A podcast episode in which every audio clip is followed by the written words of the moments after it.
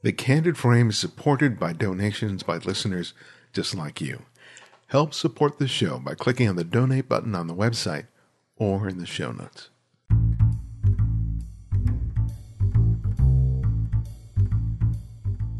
This episode is brought to you by Squarespace. Start building your website today at squarespace.com. Use the offer code CandidFrame at checkout to get 10% off.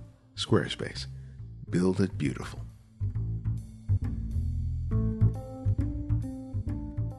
This is Ibarionex, and this is The Candid Frame.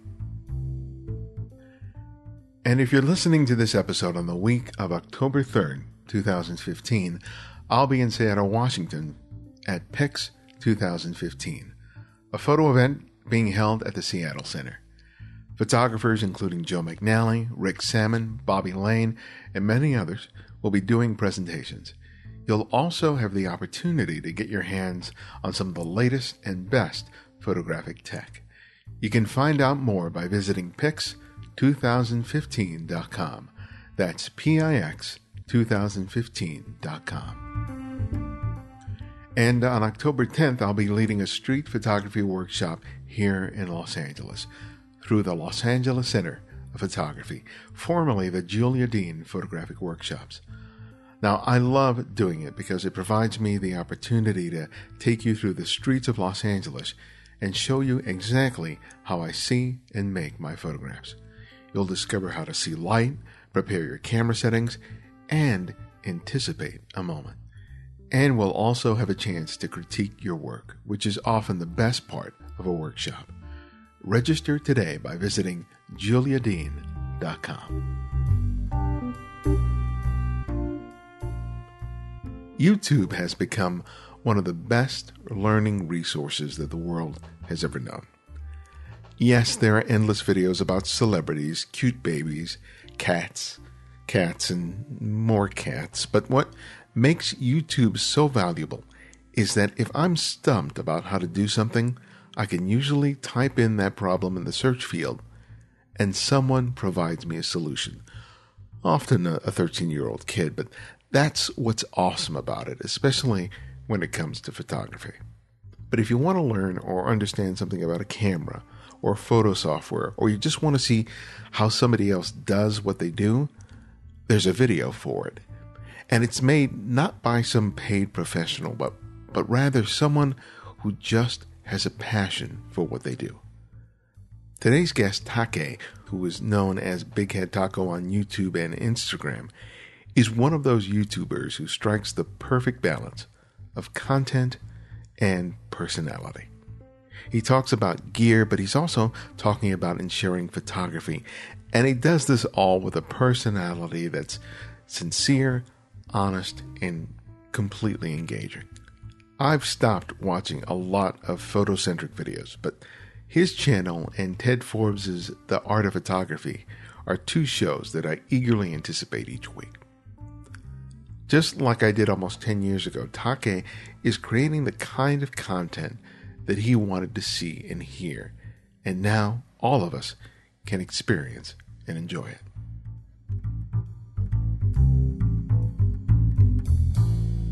I really enjoy your YouTube channel. There are a lot of there are, there's no shortage of YouTube videos that talk about equipment, and most of them are pretty pretty boring.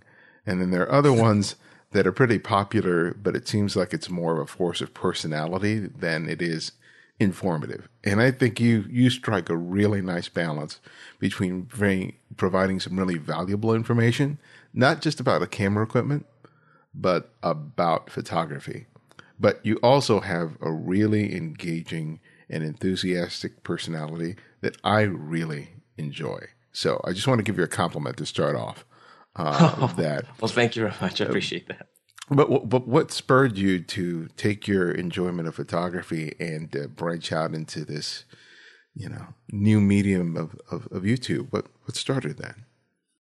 Uh, I man, it's a it's a very long story, but in terms of just the YouTube part of it, uh, I could not find the content that I was looking for. Hmm. I wanted to find a channel that either like like you had mentioned some are just camera nerds but they're just mediocre photographers and others maybe they're great photographers but they're not great instructors or maybe they're great photographers and then just they're just invisible on social media. So you know try to find an interview with steve mccurry or bill cunningham. There was that recent documentary on him but other than that i, I think he does like a weekly podcast or a show, but it's not photo based. Mm-hmm. And so I was trying to find a photographer who was also a camera nerd, who also had kind of a personality and was kind of goofy.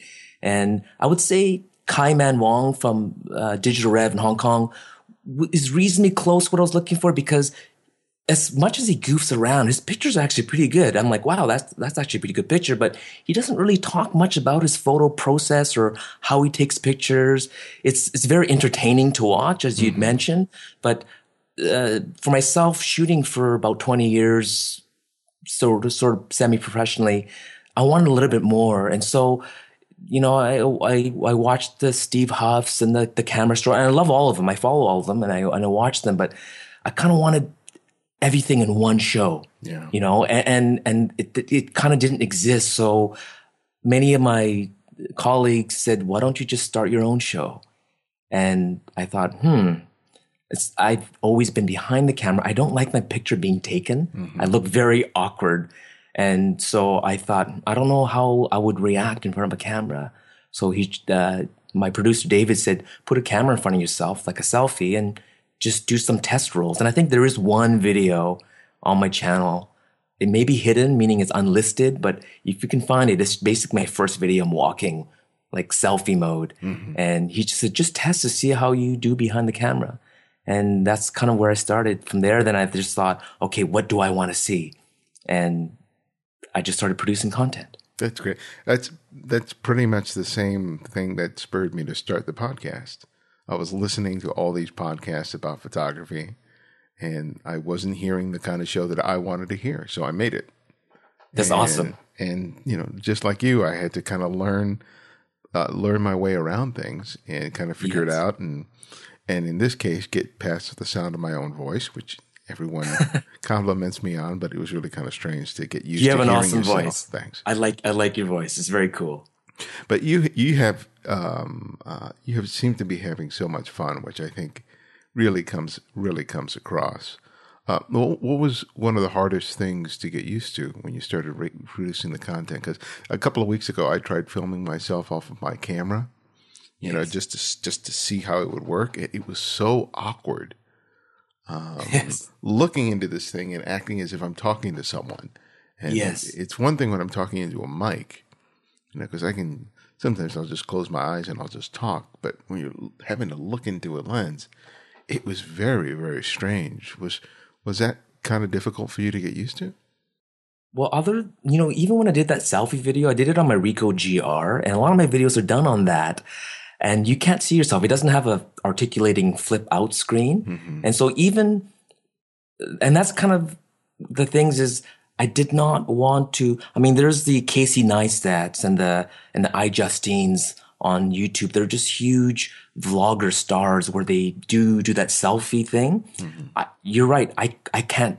I still struggle with that. I don't like even when I use my iPhone. and I, I have the new iPhone 6s and it has 4K video. So I thought I would test it on an upcoming project, but I'm always shooting it with the screen facing away from me so I can't see myself. Yeah. I'll frame it perfectly. And maybe if I have either a, a, put a chair or have someone stand in front of it and I can frame it right. And then I go back and I say, okay, fine. I'm, I'm, I'm fine myself. I don't like staring. It, it is unusual. And that's why when I first started off, so other than that one selfie video, I've always had either my wife, who is camera girl, or I have my producer who does the uh, the cinematography, the video work for me. I like the chemistry of having a human being. So when I'm talking to the audience, I'm actually talking to my camera person. So when it's yeah. camera girl, you might see a, a, glint of love or fear in my eyes because she's either making a face because she's like, don't say that or don't do that. Or, or she gives me the 10, 15 minute mark going, you're going way over time. Cause she always ask me, how long do you think this video should be? I'll be like 10 minutes. I'll give you a sign when you're 10. And so, um, and then with my producer, same thing. I may say something and he, you know, I know now that he just edits out later if I say something that he's thinking, oh, that's not, you shouldn't say that or, or something like that. But, uh, yeah, having another human being. And that's one of the things I also noticed of certain shows is when people are, and that's why I like your show. It's not just you talking. It's you have a guest and there's a energy between two people. Even though the camera person, the videographer, the cinematographer, even though they're not speaking, I truly believe in, in energy between two people. Just like as a photographer, some people think, well, you just point and shoot. Mm-hmm. But there is, when I shot weddings and, and things like that, you know, you almost feel connection to your subject when you're taking the picture, even if you don't speak with them. And likewise with the videographer, I do feel a connection with the person that's shooting me. And maybe that's what you're sensing that I'm talking to my camera person and it feels more natural for me. It, it seems like when you're, when you're talking about it, you, you know, your enthusiasm for gear really comes across, but it seems like you're really, um, trying to encourage people in in your videos, especially to go out and just shoot, because that's one of the things that I think I why I really I really like your show because there's so many people who will sit at a desk and will show all the cameras, features, and whistles, but you never see them shooting. And I know that it's a it's a little bit of a challenge production wise to make that happen, but that's why I like your show, is that you'll talk about the equipment, but then I'll get to see you out there making photographs, and yes, get, and, and get to see the photographs, which is important. Yes, uh, I mean when I first started, it wasn't like that because it was like as you mentioned, it was still a very new genre for me and I was getting used to it. And I didn't even know how to make cuts and splice together. Like I had no idea. I just, that's why my early videos was just one take. Mm-hmm. And that's where my producer at first, when he jumped on board, he said, wow, I can't believe you can talk for 12 minutes, no cuts. You know, you have your, yeah. a few word whiskers, um, ahs, but other than that, he said, I can't believe you didn't cut anything. How could you have, you don't even use notes. But, um, after a while, I wanted people were asking like, how do you shoot? Um, can I see some of your pictures? And I say, okay, well, go to my blog. I've, I've linked it. But then I realized even myself when I watch some YouTubers and they say, check out my blog. I rarely check it out. Yeah. I like just to quickly see the picture. And if I'm really interested, especially if it's a lens or a camera I really want to buy, I will check out the blog and physically look at the pictures and pixel peep and do that kind of thing. But in general, people do kind of want to see the results of what you're doing. And that's where I realized, uh, my wife, camera girl, she didn't want to be running around chasing after me. The Ricoh GR doesn't have a microphone input. I didn't want to spend money on a wireless system. So that's where having the producer come on board right at the right time where I really felt I want to show people how I take pictures. I want to show people how to approach people. Cause one of the, I know you've written a few uh, books and talked a lot about how do you approach strangers on the street. And I think that's what, especially on my Instagram feed, people wonder, well, how do you, how do you get people to post for you? How do you get these stories? How do you approach people? And I really wanted to teach that it's not that hard. It's, it's a lot easier. Because, you know, one of the things about photography I find is that people think creepy crawly about street photographers, that we were like paparazzi. And I even wrote an article on my blog about the, dif- the difference between street photographers and paparazzi. And in countries like France, they're struggling with laws about how to limit mm-hmm. photography on the street, shooting strangers. And in a way, when too many of our pictures are taken without permission and without meeting people, I feel that it does a bit of a disservice to photography. So the more of us that learn how to approach and engage the people we take pictures of, I mean, I'd, say, I'd say still 30 to 40% of my pictures are taken without permission, but I try to do it in a way that's not too across the street. Now, I'd like to use wide angle, but a lot of my pictures, I, I approach people and I talk to them and engage with them. And, you know, of the few years I've been doing this, I could think of maybe six people who said no.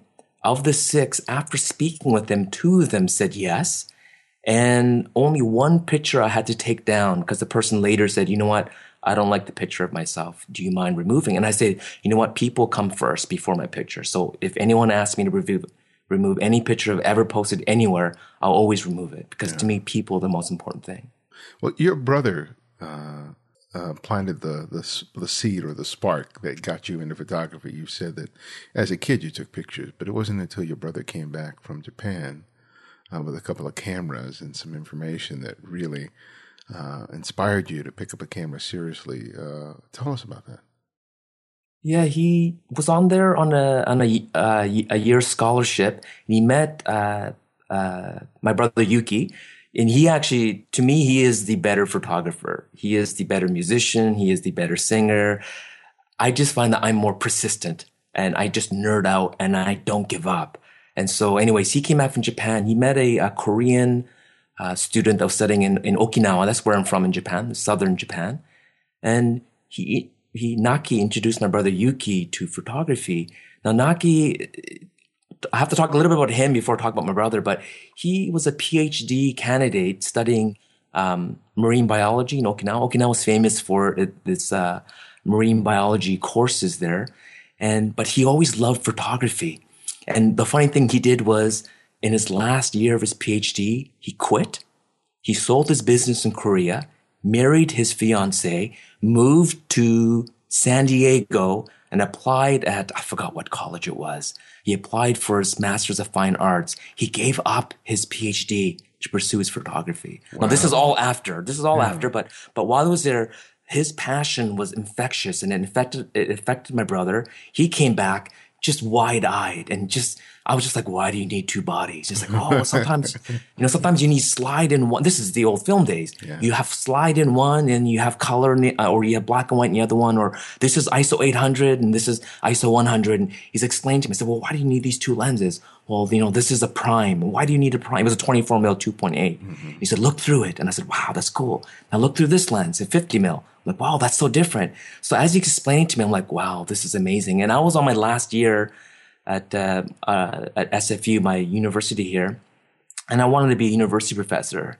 I was studying English Lit, I was studying linguistics, education, but at that moment, I said, I think I want to be a photographer. So I graduated as as quickly as possible, and I ended up working at Kodak in the warehouse because I had absolutely no connection to photography, but I just knew I wanted to be close to that industry. So that mm-hmm. was the closest job I could find out of university. So yeah, my brother was uh, was a very huge. And then during that time, we both were doing freelance work. You know, the, I think we all started off doing weddings, yeah. uh, family and friends, and then we started getting other gigs.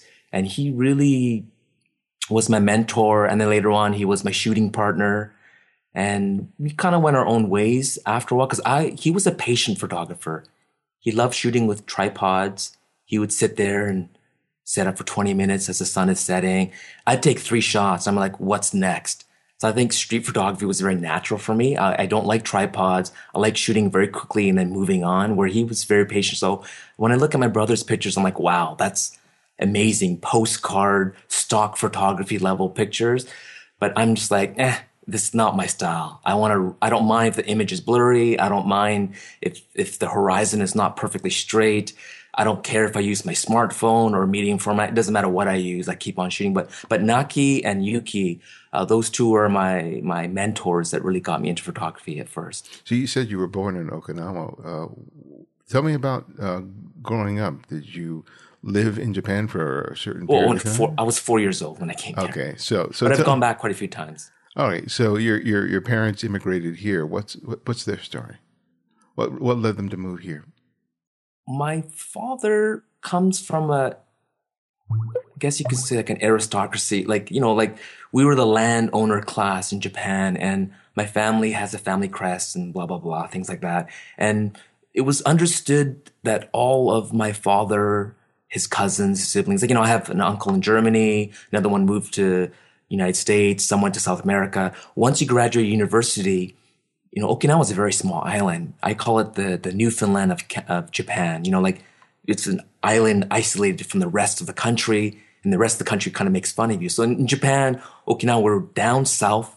Mainlanders often tease us saying you're not you're not really Japanese, and we were a, definitely a different culture. But uh, the world is very large, and my my father, my father's, my grandfather, uh, like many Okinawans, they passed away during the war. So I, I never had a grandfather, but his uncles pretty much raised him. And they all basically expected him once you graduate university, you don't stay here, you move abroad. And so he decided to, he actually had a scholarship to study at Kansas University, or he could move to Vancouver. And he he didn't take the scholarship and he ended up moving to Vancouver because one of his uncles lived here. And by hmm. that time, there were three of us when we moved to Canada. Oh, okay. So it's you, your brother. Well, there's there's there's five of us, uh, four, four boys and a, and a girl, and I'm number two from the top. Oh, wow. Uh, growing up in Vancouver, that must have been kind of interesting. Yeah, Vancouver. You know, Vancouver's. I don't know how to explain it. Because my parents moved here, I've always had itchy feet. Like I should also do the same thing. You know, Vancouver is small. It's big enough to be big, but still small enough. like you go to a city like New York, Hong Kong, Tokyo, Paris, London, you realize, wow, Vancouver's a small city. It's not very big. But uh, for someone from the country, I mean, Vancouver is big enough. I think people know of Vancouver from, I don't know, what do you know of Vancouver? What are we known for? We had the Olympics recently, but I mean, you know, we're a big enough city, but I always felt it's too small. And so even when I got into my photography, I felt I, I got to move to New York. I have to move to London. Uh, my wife has relatives in London. Her best friend lived in Paris. Uh, my father keeps a place in Tokyo. My my youngest brother lives in Osaka. Her mom lives in Hong Kong. I have relatives in like we could move literally anywhere in the world almost and have a place. Uh, my uncle in Germany. My wife said, "No, I I, I like Vancouver. I, I don't want to move anywhere." I said, "Let's take a year sabbatical and go somewhere." She's like, "No, I, I we'll take vacation, but no, Vancouver's my home base." And for a while, photographically, I was a bit depressed, thinking, "Wow, I'm gonna be a photographer based out of Vancouver, not New York, not London, not Paris, not Tokyo." And then I realized how much I love Vancouver. So it actually took me to travel around and take pictures in other countries. And then when you come back, you know, you kind of get a bit homesick. Mm-hmm. And then I realized, you know what? There's a charm to my city that I didn't see before. And so on my Instagram feed, you'll notice I spent a lot of time in Chinatown because to me that um, Chinatown and Strathcona, and that's where Fred Herzog took a lot of his pictures. One of my favorite photographers. Yeah. Yes, and so I I've already picked who I'm gonna pick to recommend at the end of the show. But anyways, you can almost guess who I'm gonna pick. But yes, and then I discovered Fred because someone had mentioned to me on, on my Instagram feed. I, I knew of him. I saw some of his pictures, but someone had said your pictures remind me of Fred Herzog, and I thought, hmm. So when I started looking at his pictures, I'm like, hey, I took a picture there. Hey, I know that corner. I can't believe that building is still colored that same color. So I started on this journey of almost pretending to be Fred, but the modern day Fred. And like Fred, he was using an unusual medium, uh, Kodachrome, and it was color at a time where most serious street photographers were shooting black and white. So I thought, hmm, he had a little bit of a niche that took 30, 40 years for people to catch on to. So I thought, what can I do to stand out? And I thought, well, I'll just use my smartphone. So on my Instagram, about 90, 95% of my pictures are only taken with an iPhone. And I thought that that would add a bit of uh, uniqueness to my pictures as well as showcasing my city. So that's kind of what my Instagram and my YouTube has evolved. If you notice my guests, I'm inviting local guests Right. from yeah, in town. Yeah. And I also introduce where I am in the city. So I'll say I'm, I'm, I'm here in Railtown District. I'm here in Chinatown. I'm here in the store because I want people to see the people that I invite as well as the areas as almost like characters. So when they visit Vancouver, they said, Hey, Big Head Tacos always in Revolver Coffee or Hey, he's always hanging out in Railtown or he's always on the street in Chinatown. I want people to go and check out these places, sort of like what Fred did for me and uh, really showcase my city. One of the things you you uh, told me about was uh, you know you were at Kodak. You had the opportunity to be sort of immersed in the photo industry and meet a lot of other photographers. But at some point, uh, you got burnt out and you put all the cameras away and you just thought you weren't going to be shooting anymore, and that changed. Tell me about that moment in your photographic life because I experienced that, and it's not something that I hear other people talk about very often. And I'm really curious to hear uh, your version of, of of those events. Of the burnout? Yeah, the burnout and and how you chose to get out of it. Yeah, the burnout, you know, as a camera nerd, as you could probably tell from my videos, uh, after a shoot where I shot for myself, I would go home, I would clean the lenses and I would, you know, kind of spread everything out on my, on my dining room table or on the living room table and kind of look at the cameras and really just admire it. And, and back in the film days, you couldn't see the pictures right away. So you had to almost imagine what you shot and you couldn't see what you shot. But when I did, when I, I used to shoot for BC Lions, which is the pro football league up in Canada here, the CFL. After a football game, eventually I would just throw the camera in the closet. I didn't want to look at the equipment for a few days. And after a wedding, same thing. I would shoot, come home, throw it in a corner. Even my wife kind of noticed, like, hmm, he's not nerding out after when he did weddings. Mm-hmm. He's not nerding out after he shot football.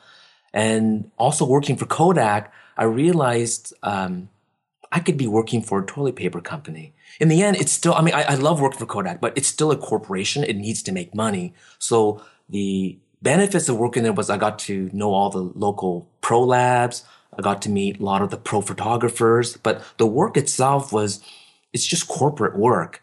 And I realized that I didn't need to work for Kodak to be part of the photo industry. That's, that was probably my first mistake thinking, mm-hmm. you know, like right now, I want to be a photographer. I want to work for Magnum. That'll make me a real photographer. I think that's, I don't, you know, look at Fred Herzog. He worked for the local university in a medical lab, I think. And on the weekends, he went and yeah. take pictures. I mean, that's true passion. Nothing was forcing him to take the pictures. And so I did start to change my view of photography, meaning, uh, and one of the things I, I, I met wonderful photographers at Kodak that were like one of my favorite, I forgot his name now, but he was an airline pilot. And he was always buying slide film. And one day I said, why are you buying slide? And he said, well, he pulled out, uh, out of his bag pictures of airplanes. And he said, you know, there's this world of airplane photographers. We travel the world.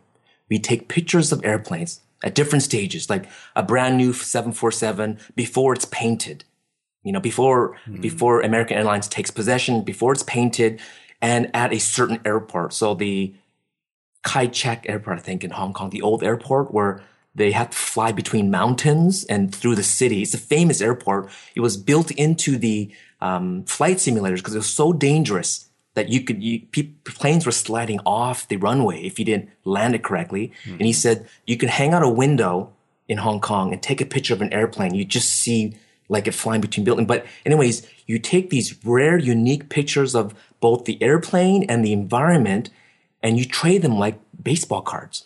So hmm. for, this is before digital, right? Yeah. So you have this one picture of this one plane in this one airport and he says, I'm lucky. I'm an airline pilot and my wife is a stewardess. So we travel the world and I get access to airports and places that nobody else does. And we trade on online forums and we trade these pictures like trading cards. And I saw his pictures and one of them, he was mounting himself and he just showed me like, um, like a contact sheet, but it's not a contact sheet because it's, it's, it's, it's slides. Yeah. And every picture was perfect. And I said, wow, I said, you didn't miss a single shot. He said, no, of course not. It's too expensive to miss a shot. Mm-hmm. then I seen some pro photographers, they'd shoot a thousand pictures and maybe have 50 good pictures. They're, so one guy's a pro and he's misfocusing, uh, exposure's wrong, and he expects the, lab to fix everything, right? Mm-hmm. And you have these amateurs, and I met some of these amateurs, fantastic photographers, better than most pros yeah. that I've come across at that mm-hmm. time. Because they were so, and, and you know, it's funny, he said to me, you think us plane guys are bad? You should meet the train guys.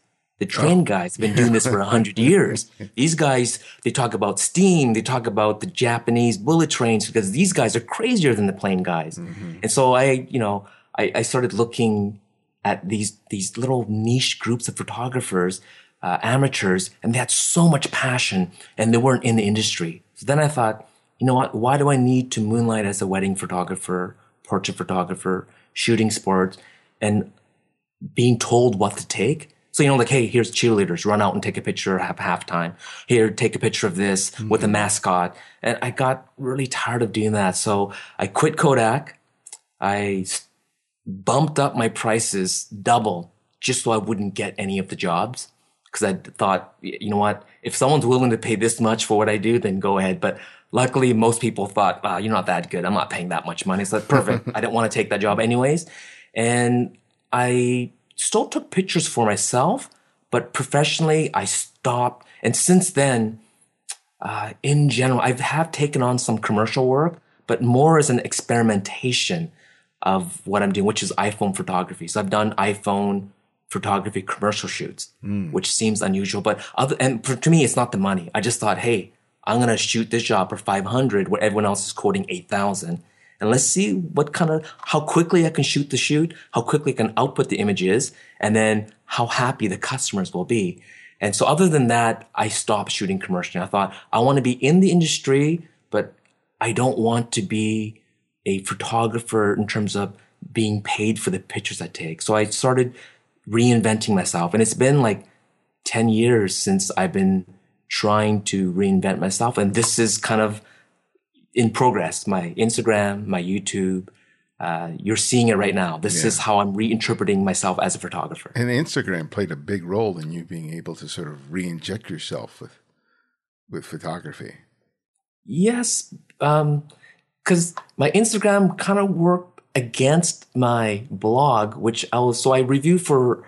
Uh, right now, I have a good relationship with Leica North America, Fujifilm Canada, Ricoh Imaging Canada, and as well, I know most of the camera shops in town here. So whenever I want to borrow anything, they'll they'll they'll loan it to me. But some of the local photographers would tease me because I would have a Leica M with a Noctilux around my neck, and then I'm chasing someone to take a portrait. I'm using my iPhone. And they'd be like, why, why are you using your iPhone? Cause I said, no, no, cause they're different pictures. I try and explain to them, yeah. this is for a review. So I'll take review like pictures. But for my Instagram, I want to post this in five minutes and show people like, look how quickly you can use. So uh, I have, I, I love Leica. I love Fujifilm, but I also love smartphone photography because how quickly you can take a picture and how quickly you can share and also how disarming it is for people. You know, when you, I had uh, one of my videos when I was with Eric Kim on the streets of Vancouver, one right in the beginning, there's this girl that I used my iPhone. I said, kind of take your picture?" She said, "Sure." And then when I picked up my real, you know, my real camera, she said, "No, no, no, no." And then just before that, I actually explained to her why. I She even said to me, "What are you using your iPhone for? Why aren't you using your real camera?" And then when I actually physically did it for her, she kind of understood. She said, "Yeah, you're right. It's a little bit scary when someone puts a big lens in front of your face." Mm-hmm. So I actually find people are more like people think I'm a tourist when I have my iPhone.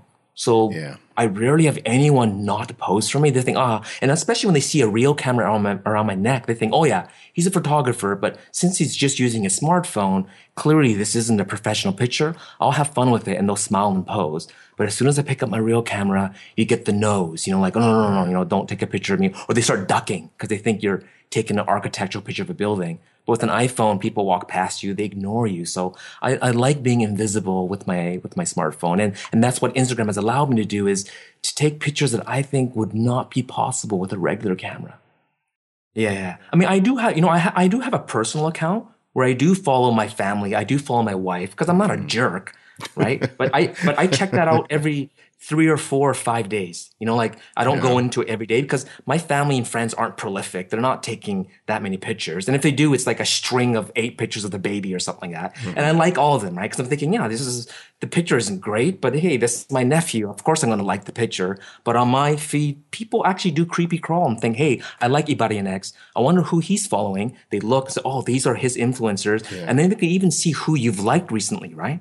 So even when you like, I'm very selective saying, I tell my friends that I do follow saying, if I don't like it, I said, I'm very democratic. If your account is not inspiring me, I will unfollow you and move you into my personal account. I'll follow you on my personal account, but not on my main account. So I have demoted some of my friends that are photographers and say, Hey, sorry, you can demote me if, if you don't like me doing that, but I'm, I don't care who you are. And when I say I don't follow my wife, I don't follow my siblings, mm-hmm. it makes them realize, okay, Take is serious. Like he's, not it's true. If he's not inspired by my pictures he's just not gonna follow me anymore. Yeah. so yeah for me under when i hit 50 and i try to i look through and i say who hasn't really moved? And some people i put them back on again after six months.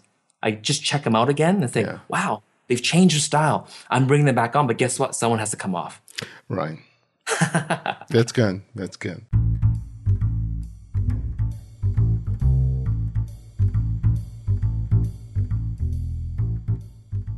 I recently got one of these large smartphones. Some people call it a, a phablet. It's somewhere between a standard phone and a tablet. So it has this really big screen, but it's small enough that I can hold it relatively comfortably in one hand. I didn't think I'd like it until I started looking at photographs and, and websites, and, and, the look is, is incredible. Now I regularly browse the internet and discover new photographic content that I often share on Twitter or Facebook. And every once in a while, I'll discover the work of a photographer and then I'll make a beeline for their website. And it's amazing how good those sites and images can look on this thing. But uh, unfortunately, some of these photographers' websites have not been updated in a really long time.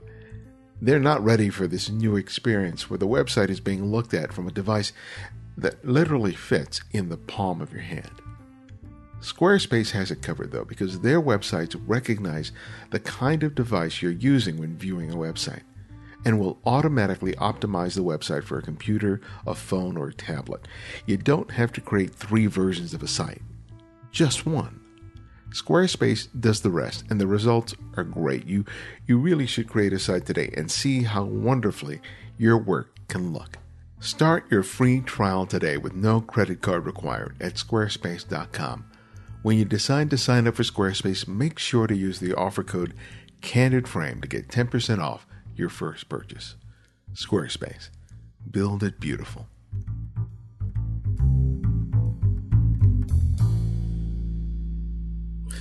You're walking in familiar circles in, in Vancouver, so you're revisiting places over and over again and that provides you from what i've glimpsed in some of your videos is to get to know people in the communities.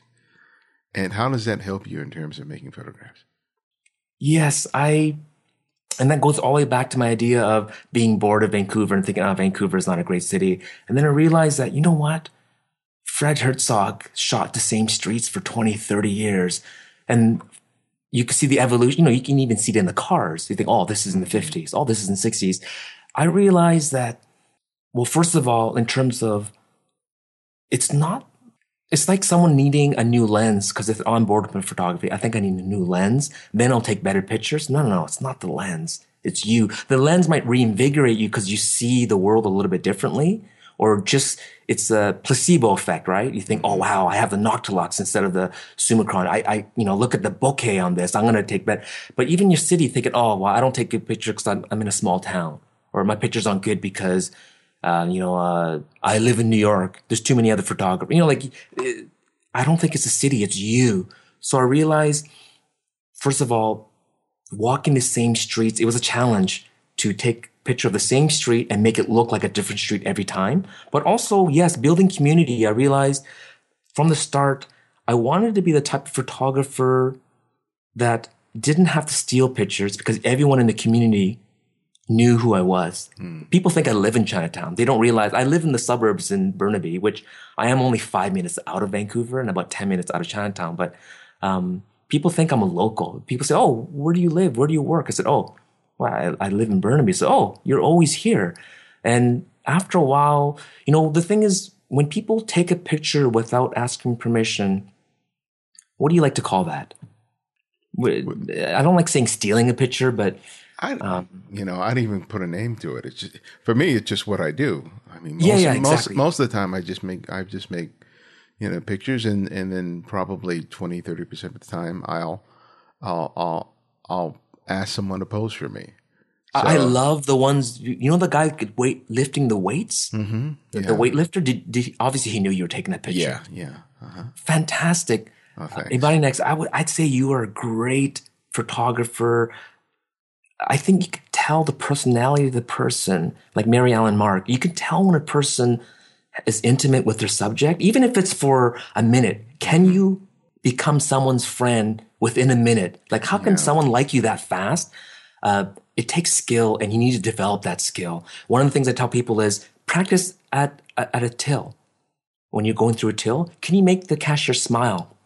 You know, one minute conversation. Mm-hmm. Don't talk about the weather. Say something like, hey, when did your shift start? Oh, I just started 10 minutes ago. Oh man, when do you finish? At 12. Oh, oh, well, you know, hang in there and you know, you make them smile. Practice your personality on people. Forget photography. Practice your personality on people. And after a while, you'll get better at talking with people so that when you look at my YouTube videos, people think, oh, wow, how, how, did he stage this? Did someone, no, I did, I don't stage any of my my videos, I literally do come up to complete strangers and think to myself, I have 10 seconds to make this guy like me. And, and so when you, but you, when you are in the same area, you know where the light lands. So I know at what time of day, what time of mm-hmm. year where the light is perfect. But on top of that, I know the businesses and the people. And when you do that, sometimes I go in and I just touch base with a lot of the businesses. I don't even take pictures. I walk in and say, Hey, how's it going? Uh, local bike shop or local motorcycle shop. I say, how's it going? And they'll say something like, Hey, did you see that new burner that just, the graffiti art that just went up around the corner? I said, no, I didn't see it. Or, Hey, do you know there's a, a bike festival coming up this weekend? I said, Oh, I, I didn't know that. And so you're in touch with the people in your community. I, I call it my community, but it is Chinatown, Strathcona, Gastown, downtown East Side. And after a while, even the locals get used to you. So even some of the uh, the, the street people, they get used to seeing you around and they see you as a friend and, and they'll pose for you. They'll, and that naturalness that people try to do when they take pictures of strangers thinking, well, once I stop them and ask them for permission, then that naturalness is lost because now they're posing. That's true. But you know what? You get that naturalness with your wife, with your kids, with your family. Why? Because they're familiar with you over the years. They just get used to you hanging around and take pictures. Now you get that same naturalness, but there's someone that you know and love. Well, same with me in Chinatown. There's people now that see me so often with a camera to my face that they just ignore me. Mm-hmm. And sometimes if I ask them, Hey, you want to post me? I got a new lens.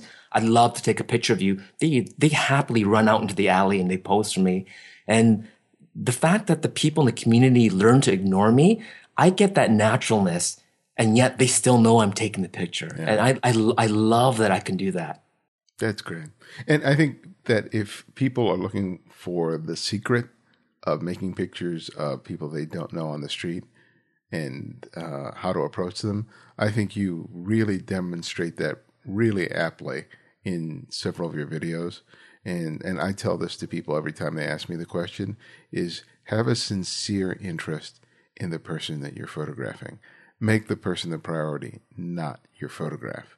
And when yes. you go up to people, I you can hear it in your voice when you're asking someone about something. And your enthusiasm for whatever it is that you have found interesting in them, you hear it. And I think that that is very disarming and makes people comfortable. So when you broach the idea of making a photograph of them, um, it makes it easier as opposed to someone just coming up there with a big camera going, "Can I take a picture? Can I take a picture?" You know, for sure, I, for sure. You know, I'm I wouldn't respond well to that, and it's just just being just being human with with someone else is really all that you you really need. That's right. Yeah, I always say people first, and that's why I have a a very first of all i'd never and that's the thing i like about instagram is most i think you've seen it on my videos. I usually ask for the email address the phone number whatever they're comfortable with or i'll give them my business card say please contact me and i will send you the picture. I don't i don't want to charge for my pictures and uh, i don't want I, I love to give the pictures that i take of people to them as well if someone does not like the picture that I post and they ask me to take it down, I will always take it down because people first. And often some people that I know, it takes them a while. Like sometimes you'll see a picture that I've taken of someone or I invited them on my channel. Sometimes I've known them for months and not taken a single picture because it's not the right time. Mm. Either the lighting wasn't good. I didn't feel they trusted me enough that I can get the right picture I don't know what it is. It's hard to, it's that X factor. I don't know what it is, but um, there's a right time to take a picture of someone. And as you get good with people, you start to know, just like I think a good fashion photographer, there's timing. You meet the model. There's some maybe that bark at models, yeah. but the good ones that I've seen, they're they're great guys. Kale Friesen, you had him on your show yeah, a while Kale, ago. Awesome. Um, we had a mutual, and that's actually that's how I met Kale. Is through there's a bike, a motorcycle shop in uh, in Chinatown called the Shop Vancouver, and the the owner of it is good friends with Kale, and he kept on saying, "Hey, you know, I know a, a buddy of mine. He's an ex photographer for Fujifilm, meaning like not." Yeah. EX, but ex photographer. for those of you who don't follow Fujifilm, but he's an ambassador for, for Fujifilm. He's like, you two should meet. He kept on saying that over and over. You two should meet. You two should meet. And so we knew of each other through, through our mutual friend. But eventually we met at an event in China. Uh, where do we meet now? uh, in Chinatown, there was a Fujifilm X, uh, X, uh, the XT10 was being released. And there was a thing, and then we both met there, and I did an interview of Kale Yeah. uh, in in Chinatown there at Sun Yat Sen Gardens. But uh, anyways, Kale is also a great. He's great with people, and when you're great with people and you have that wonderful personality, you can really disarm people. So uh, that's one of the things that really tell pe- uh, photographers what makes a good street photographer. And there's guys like Fred Herzog that did usually shoot from the hip. He did not engage. Uh, I, I- it's funny. There's sightings of Fred. I'm going to go off on a little bit of a side subject, but he's always around in Vancouver. You know, he still shoots, eh? Yeah, yeah. There's sightings of Fred everywhere. I have not. I know his friends. I know Horst. He's uh, one of those guys that does CLA. He does the uh, clean lube and adjust for the Leica cameras.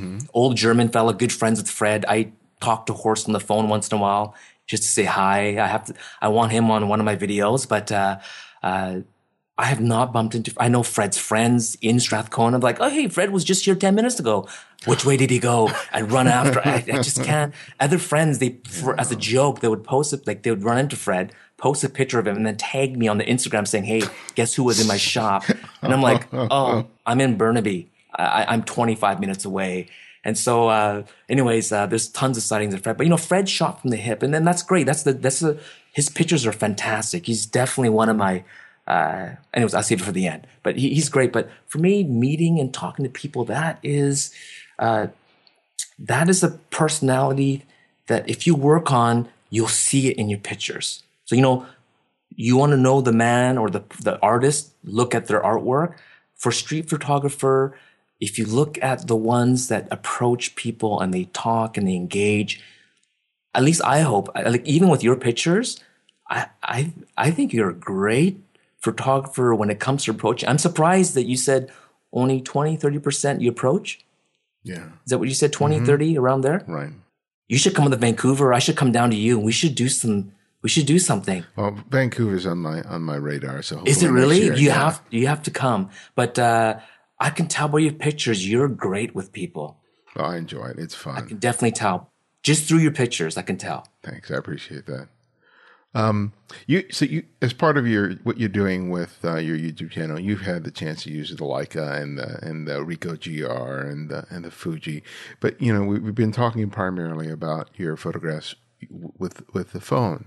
So now that you have like access to these cameras with all these these features, does it do you find that it makes any difference at all in terms of the cameras that you choose to use with respect to the kinds of photographs that you make Um, to a certain degree, some equipment can facilitate certain styles of photography, but I am a strong believer in the emotional, the X factor. For instance, if Cartier-Bresson was alive today and he shot with a 5D Mark III, I think he'll still take great pictures. Like we all have this mm-hmm. dream that all, you know, like Fred Herzog, he's shooting with an Olympus Micro Four Thirds. If you look through Instagram, you'll see he's not shooting film. Like people have this romantic concept that, oh, he must still have his old M3 or his Rolleiflex twin, you know, like no, he shoots with a Mark. So if, if Cartier-Bresson was alive today, uh, what would he be shooting with? Maybe he would still be shooting with an old Leica shooting film, but maybe he'd be shooting uh, with uh, you know a phase one, or maybe he'll be shooting with like who knows what he'd be shooting with, but whatever he's shooting with, it'll still be Bresson.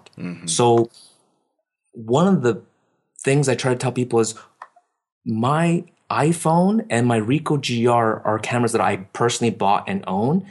And to me, I take the best pictures with those because I can completely forget about the features and the functions and where, like, I fumble with any new camera, like the Leica Q that I recently uh, tested. I love the 28 mil wide angle uh, lens on there because I shoot the Ricoh GR. I bought the original film Ricoh GR, but people think, oh, well, the, you know, full frame 28 mil, you must have caught on to it. No, because the buttons are in weird places. I find German cameras have a German-esque kind of ergonomics. To me, they're weird, but if you're used to shooting Leica, it's normal. Uh, but for me, it's weird because I, I like the Ricoh and how everything's just by your thumb. You know, everything's on your right hand, right side. And as I review cameras, it's actually a weakness for me in a sense of my photographic skills changing cameras every two, three weeks, it actually makes me a worse photographer because you have to relearn how to use each mm-hmm. camera. And then you're like, oh, where's the ISO control? Oh, the white balance is off. Uh, why is this uh, auto focusing for me? I thought I put it in manual focus. And you get frustrated. And then when you get frustrated, it affects your emotions, right? Like any great yeah, golfer, you think, how could he miss that shot? You know, you do that a hundred times because something distracted his mind something small, right? So uh, who knows? Tiger Woods is thinking about something else, his kids or something, and all of a sudden he misses the putt. So imagine with a camera that's frustrating you, and all of a sudden now you're trying to do something that's creative. Well, it's going to affect your creativity. So I usually recommend it doesn't really matter what you shoot because I've had people say, "Oh, Canonet's rule, Leica's rule, or film versus digital." It's whatever you're comfortable with. Stick with it. Smartphone, stick with it. Mm-hmm. And for me, my iPhone and my Ricoh is just what I've consistently used for the longest time. And that's why it works good for me. But if I had a DSLR and that's what I use primarily for the street, then that's what I would be saying, Hey, this is what I use. And, and this is why I'm good at it. Not because of the camera itself, but it's my comfort zone. It's what I'm used to shooting. Uh, well, my last question, you know what it is. So I'm going to ask you about uh, a photographer, but we, we already have an idea. But uh, tell us about who your photographer pick is uh, for us this week. Well, because I'm promoting my city of Vancouver, uh, Fred Herzog is probably the most uh, famous. I even, you know, Ted Forbes, he said, Hey, Take, if you can swing a interview or a photo walk with Fred, even if he doesn't, because he is a bit camera shy, meaning he doesn't really want to be interviewed. Um, he says, even if it's just a walk, he goes, I'll fly up to do a photo walk yes, with Fred. Yeah. So I, I, am working. I'm actually thinking of doing a documentary called Finding Fred, and me talking to all his friends oh, in the community that know that. who he is, yes. and have the story. And then in the end, who knows if I get to meet him or not? But that's like a long term. And you know what? Fred's getting up there. He's 87, maybe yeah, 88. Yeah. Still shoots. Someone just told me two days ago they saw him. Yeah, like, oh hey, Fred was just here, and I'm like, ah, I can't believe it. But Fred Herzog amazing street photographer from Vancouver. Look at his pictures and then come to Vancouver, come find me, and I'll take you to the spots where he's taken some of his uh, famous pictures. But I also wanted to give a shout out to, so I do believe in the old Vanguard, like, look at the classics. Some of these new photographers don't know of any of the older guys. Mm-hmm. And I think even Ted talks about guys like Saul Leiter and Fred Herzog that very few people know about. They've kind of flied under the radar for the longest time. But, but it is good to study the greats, but you know, there are some modern, some of my favorite people that I follow on Instagram. So just go to my Instagram. I only, I make it a rule to follow less than 50 people. Cause when you have, when you're following a thousand, you cannot give each image its proper respect and look and enjoy. So as much as I love to have follow everyone that, that I know, I don't follow my wife. I don't follow my siblings. I follow the creatives that inspire me. So when I wake up in the morning and I look through and I said, man alive, these guys are so fantastic. I'm not worthy, and but it makes me want to go out. Most of them aren't photographers by trade, so uh, a lot of them are self-taught. So I will give a shout out to, um, um, what's his name now? Uh, Ryan Takei. He calls himself Fraction. So yeah, he's great uh, a great yeah. photographer. He's a Toronto photographer. So props to another Canadian photographer. And also, there's a guy. His name is Streetomatic. Mm-hmm, um, yeah. He does amazing stuff with shadows and light. He's Ethiopian, I think, or born in Ethiopia. Massey, I think his last name. I don't even know how to pronounce his, his last name. First name is Massey, I think. But same thing, amazing. I don't know his background or anything. I don't know if he's a photographer, but check out Streetomatic and check out Fraction. So you got the old Vanguard Fred Herzog, yeah. Saul Leiter, Cartier Bresson, but the new guys, these guys are the new Bressons, the new Fred Herzogs in 50 years looking back. You're like, look at what these guys have done. So check out the new and the old. And where can people go to find out more about you?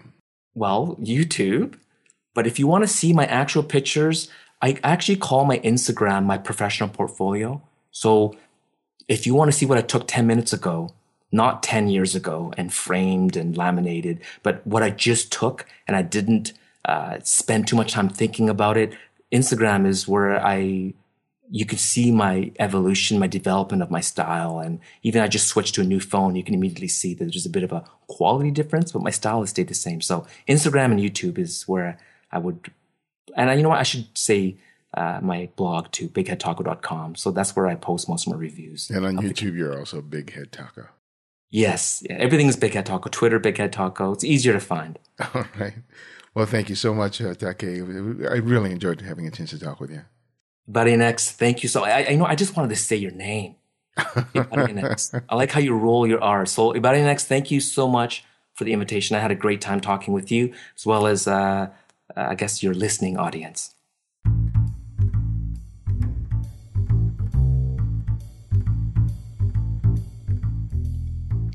Thanks again for joining me. To access our complete archive of interviews, download the free Candid Frame app available for Apple iOS, Android, and Windows 8. Links for each can be found in the show notes and the website at thecandidframe.com.